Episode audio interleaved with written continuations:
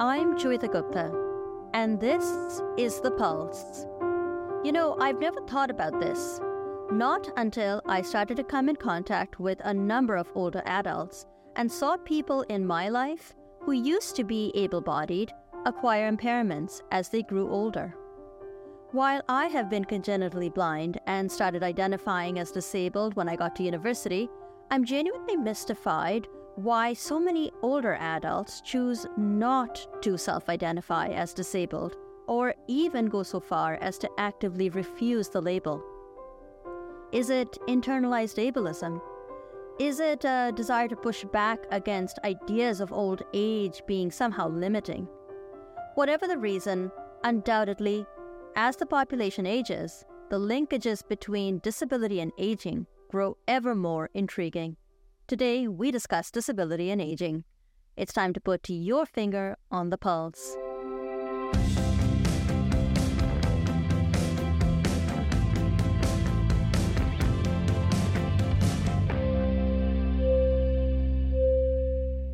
Hello, and welcome to the Pulse on AMI Audio. I have to be honest with you, I'm really excited about this particular episode. I have wanted to talk to somebody about disability and aging for, I want to say, a number of months now, because I have encountered a number of people in my life who, including my parents, who started out self identifying as able bodied people, but as they've got, gotten older, have acquired a number of impairments. Uh, both my parents had, I think they wouldn't mind me telling you, have had cataract surgeries. And, you know, my mom now has all these problems with her knee. And that's just my parents. And they would not want to self identify as disabled. And it, it really piqued my curiosity as to why that was the case. Uh, before we launch into the interview portion of this conversation, I just wanted to remind you that if you haven't already done so, Please like this video and also remember to subscribe to the channel. It's a great way to know about future videos uh, that drop on the Pulse channel. We drop new videos every Saturday so that you can get a new video once a week. And I would love if you could tell your friends, family, and coworkers to subscribe to the channel as well. My guest today is Ann Leahy. Ann is a postdoctoral researcher at Maynooth University, and she joins us all the way from Ireland. Hello and welcome to the program. I'm so delighted you could join us today. Thank you so much. I'm so delighted to, with the invitation to join you.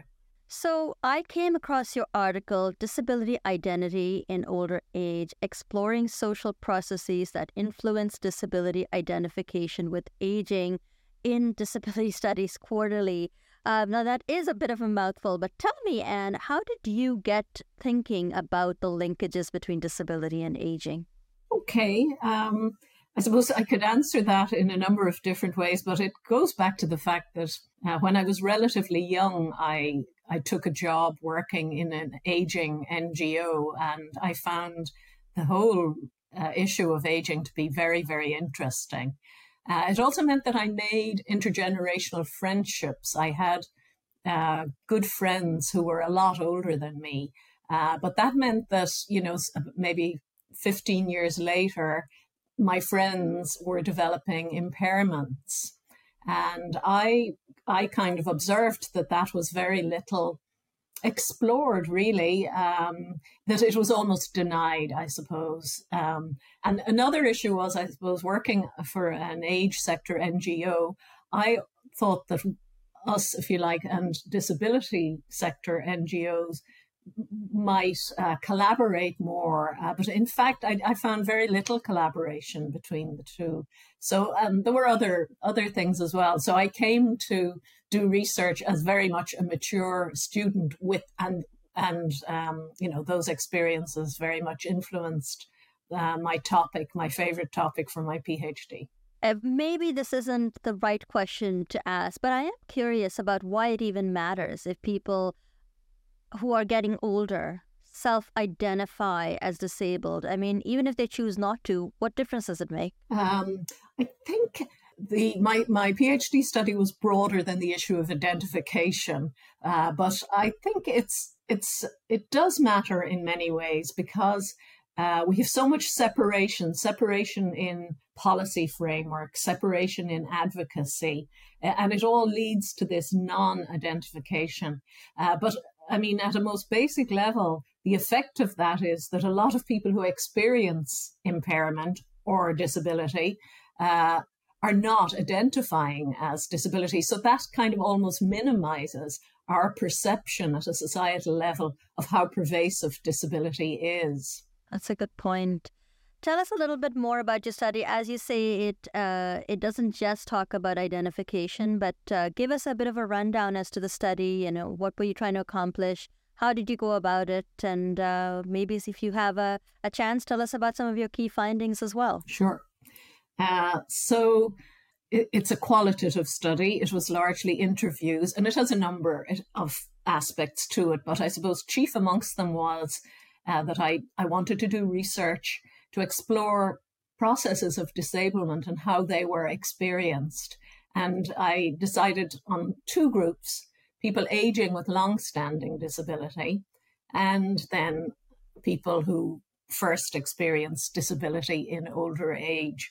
So the terminology in my study is terrible because I keep having to try and distinguish between those two groups. So the first one, the first experience is called aging with disability, and then there's the experience of disability with aging.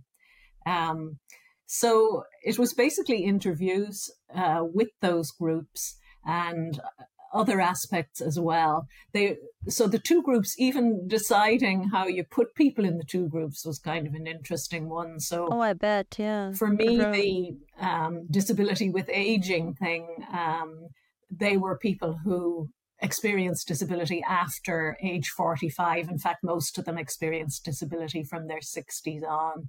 So there were 42 participants between those two categories. And and how would you even define a disability? And I was talking about my parents uh, earlier on.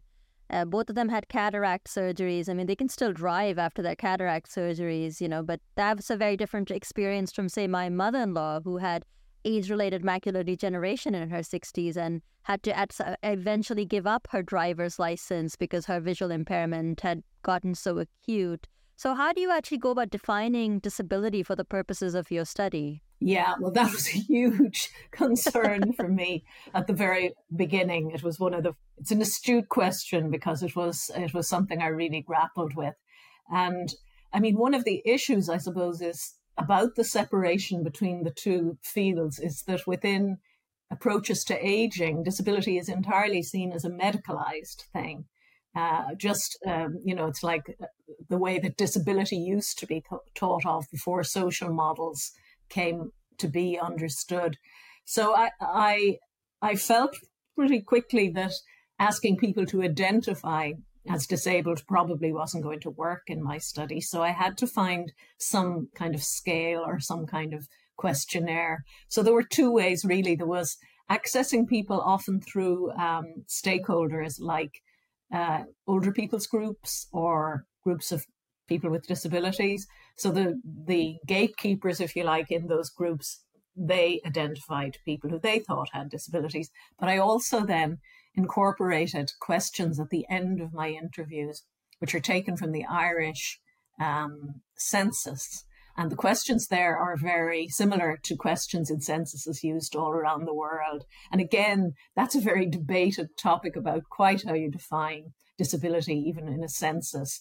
Uh, so it asked about conditions, uh, but it also asked about whether uh, those conditions uh, limited you in various ways.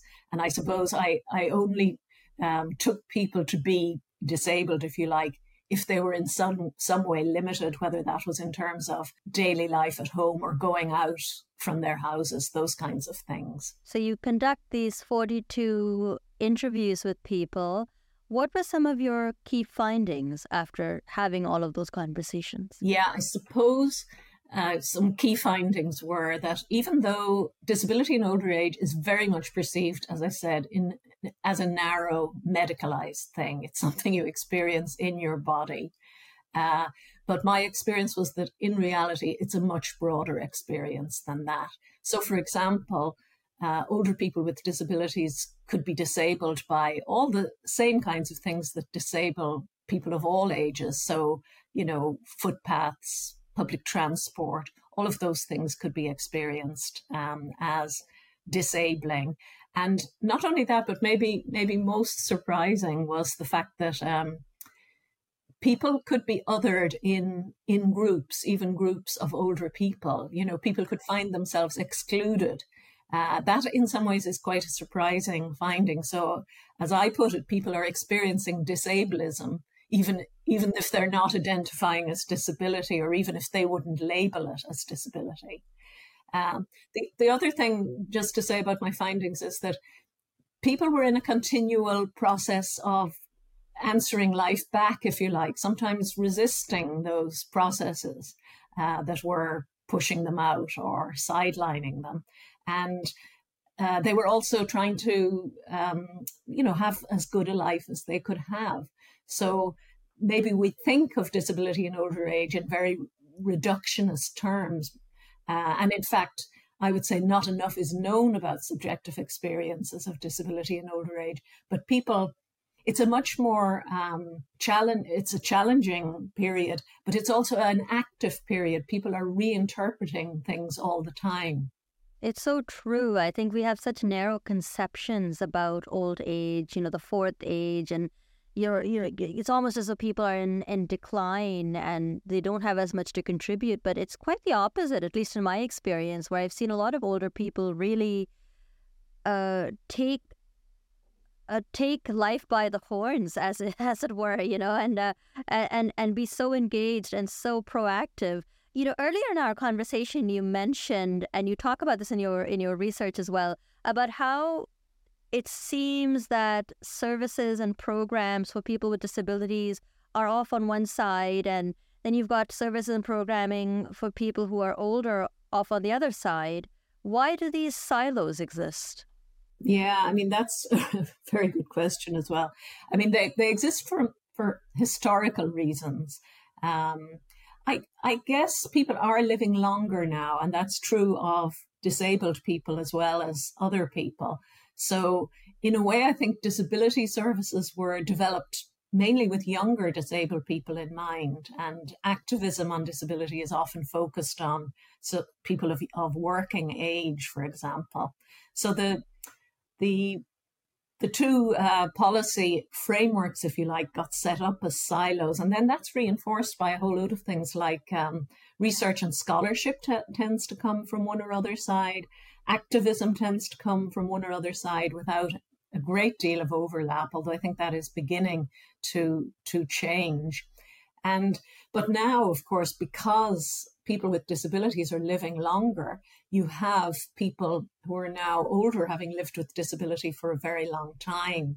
Uh, but the, the problem is the research silos, and as far as I know, they exist in most, in many countries anyway. They they tend to treat you as if you're older or disabled, not both. Not both, yeah. You mentioned that at least some of the people you spoke to in your interviews were people with disabilities who were getting older. Yeah. I will readily admit that, at least as far as I can tell, we don't know a lot about the life experiences of people with disabilities as they get older. Um, and have to negotiate uh, changing realities that come with age. And I don't just mean, you know, the rea- just the physical reality of getting older, but uh, you know, your your um, the kinds of pensions you're allowed, the kinds of public supports you get, all of that changes. You often age out of, of public services and programs as well. What uh, did your study reveal, if anything, about the experiences of older people with disabilities and how their interaction with the system changes over time? Yeah, um, I, I have to say I became very fascinated with that group as I started to encounter them. So people who ha- who are now older, say for the most part over 65 in my study, but who had lived with disability all their lives. First of all, I realized there was very little research, quite right, with that group. Um, and that kind of surprised me a little. And there's also an assumption, I think, that the experience is extremely different to the other experience. Uh, and I could say, and it is in some ways, but I could say something about that. So my so I had 18 people in that category in my study, and I suppose their experiences of aging are very very diverse, and I don't think that should be a surprise because you know disability experiences are very diverse at all ages, and that continues into older age. So, um, I mean, one thing that's really quite interesting is the way that those um, public policy frameworks operate for that group. For some people, it can mean um, going over to a more kind of passive framework, which is how how um, aging policies tend to be approached. You know, again, it's the medical model, less um, supports maybe to live an active life.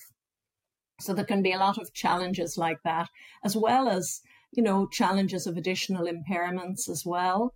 And I suppose, as I said, there's very little research with that group, but I think that's a really missed opportunity. And I think that has to change because a lot of people aging with disability are doing so with, you know, legacy of disadvantage, as we know from one thing or another, from being excluded from work. And as you say, uh, pension provisions um, query to what extent they are able to access them.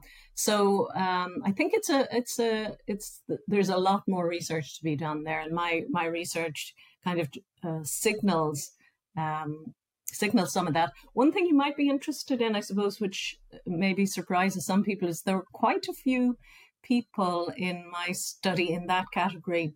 Well, there were a few anyway who had joined older people's groups and actually were quite were quite happy with that. They were now identifying, you know, maybe as older and they felt included in a way that some of them had not at earlier stages. Some of the people in my study had led uh, very restricted lives, some of them, especially in rural Ireland. Um, you know, they had kind of lived at home most or a lot of their lives and were now in their 80s. But in some ways, um, things were good now for some people uh, even if bodily things were harder, and, and I wouldn't underestimate that for a lot of people. But in other ways, life was good in many ways. You know, um, that's such an interesting observation, and it does seem very counterintuitive, but perhaps it, it shouldn't. You mentioned a couple of times how when we conceptualize disability in the context of aging, the medical model it seems to be very prominent still which honestly strikes me as a bit surprising because when you think about the last three decades of disability activism, the social model of disability has had a, an ample opportunity to gain ground in our consciousness. Why does the medical model remain the pervasive model to reference disability amongst older adults? Yeah, um, that issue is fundamental to this this whole area. Um, aging, both studies uh, and public policies, research, if you like, scholarship and public policies, are more tied in um, with medicalized understandings far more than disability. Basically, it's to do with the separation of advocacy. So, social model approaches, if you like, um, evolved, erupted, you know, caused a revolution in how we think about disability in general. But basically, that has never been applied. Um, and it's partly to do with activism on disability concentrating on, say, children and people of working age rather than on older people, even older people growing older with disability or with lifelong or long term disability. So, it's the, the, the effect of silos, these separate silos, that means that the that the uh, social model or social models just haven't been applied. Even even things like the UN Convention on the Rights of Older of of People with Disabilities, uh, it tends not to be invoked so much uh, in relation to disability experienced in older age. Uh, it goes back to the thing of you know disability in older age being thought of as just impairment. Then it's it's just a bodily thing. Yeah.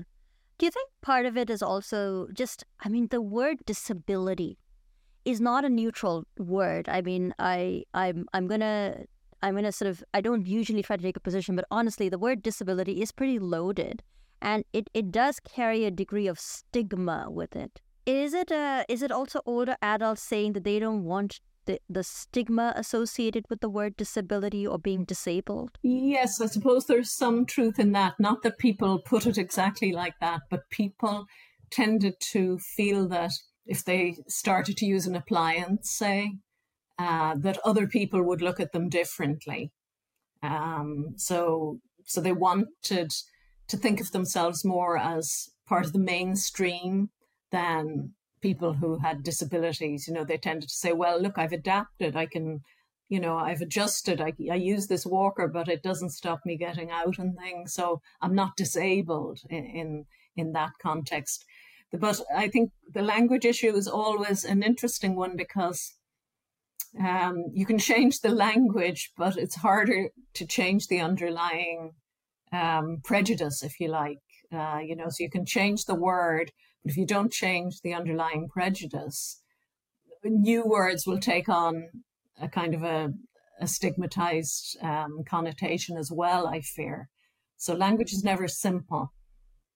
Um, actually, I do want to add one thing that issue of people feeling, older people feeling, you know, that they wanted to be part of the mainstream um, rather than, if you like, disabled. That's not unusual even amongst um, disabled people. You know, lots of studies uh, are a bit like that, that uh, in relation to people, much younger people with disabilities, until they encounter activism, say, um, and get a kind of an empowering view of about what disability can be, then you prob you I'm sure you agree they don't always want to identify as disabled either. No, no, they don't. It's a it's a fair point. It's not a foregone conclusion that everybody embraces that particular label with open arms.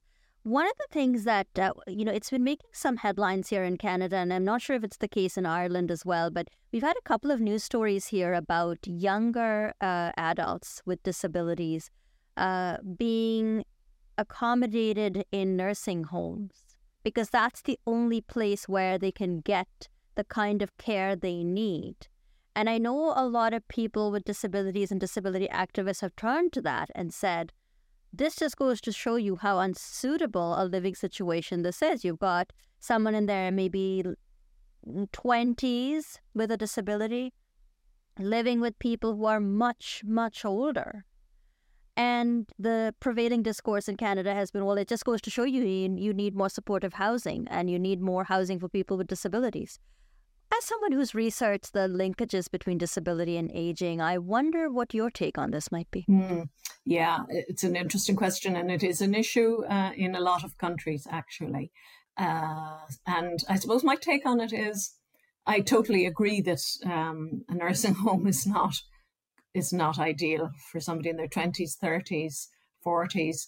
Um, and so I'm glad to see that there is advocacy to try and put an end to that. However, I do have to wonder then why we think that institutional care is okay from, say, age 65 on, whether that's for people first experiencing disability in older age or people aging with disability.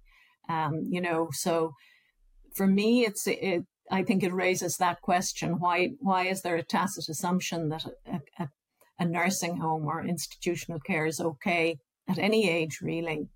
Uh, while at the same time, I, I do very much want to see people, uh, younger people, not having to resort to that, that those kinds of care situations. Um, can I come back and add one thing? I'm sorry, this is pushy off me to the to the um, the earlier question about people not identifying as disabled. I do want to say though that there were people in my study, you know, even people who only experienced disability from their 60s on, who did identify as disabled and who did identify as with disability activism. And that was to do with um, encountering it basically for one reason or another. Those particular people were had encountered disability activism, were involved in organizations of one kind or another, and they were no, I wouldn't say they always wanted to be called disabled. Some of them did, that some of them didn't mind. So that thing of not identifying as disabled, it's not it's not really to do with aging. I think it's to do with the separate frameworks and the siloed approaches to to disability and aging. Yes, and it's also you know based on people's sort of thinking about what the genesis of of of some of these you know like it, what the genesis of a, of a for want of a better word uh, what the problem is. Is it an impairment in your body or is it something in society that limits you? There was a really interesting quote from one of your interview participants who says you know i used to be able to go to town and visit my kids and and things like that and i can't do that anymore and that's because uh, you know transit isn't accessible and that's on that's on the town it's not on me you know? So it's it's been really interesting to see how people uh, approach the same situation in so many different ways one of the things that we're having conversations about in Canada and I suspect in Ireland is actually moving away from the nursing home model uh, especially in light of COVID 19. And uh, in Canada, it was an unmitigated disaster with how rapidly the virus spread in long term care homes. And so there's a growing movement to say that people who are older should, in fact, be aging at home and staying in their communities. What benefit does the disability rights movement confer to this idea, this growing realization that people who are older need not, in fact, be institutionalized? Yeah, for me, um, I, I think we're uh, a bit away from people really appreciating that. But um, I would point to uh, the UN Convention. The you know older people have human rights to older people with disabilities, and even though they don't tend to be thought of in connection with the Convention on the Rights of Persons with Disabilities. Um, so I think disability activism has a lot to contribute there, and I, I think uh, disability activism needs to focus on those two groups. Uh, I mean, in a way, it's kind of surprising that that activism is a bit late coming to focus on the aging of people with long-standing disability. In a way, you would have thought that was a given almost, but it's not. Um, because they traditionally haven't focused there. But it, I think it is beginning to change, and there is more and more of a focus now on um, dementia in particular as uh, a disability. And that didn't used to happen even five or 10 years ago, but that's happening more and more now. Well, it's an ongoing conversation, but we have to leave it here today. And thank you so much for joining me on the program. It was such a pleasure speaking to you. Thank you so much. Thank you. Ann Leahy is a postdoctoral researcher at Maynooth University in Ireland.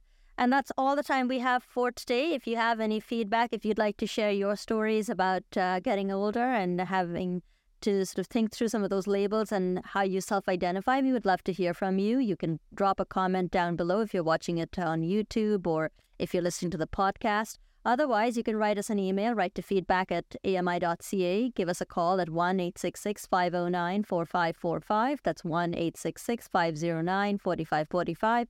Don't forget to leave permission to play the audio on the program.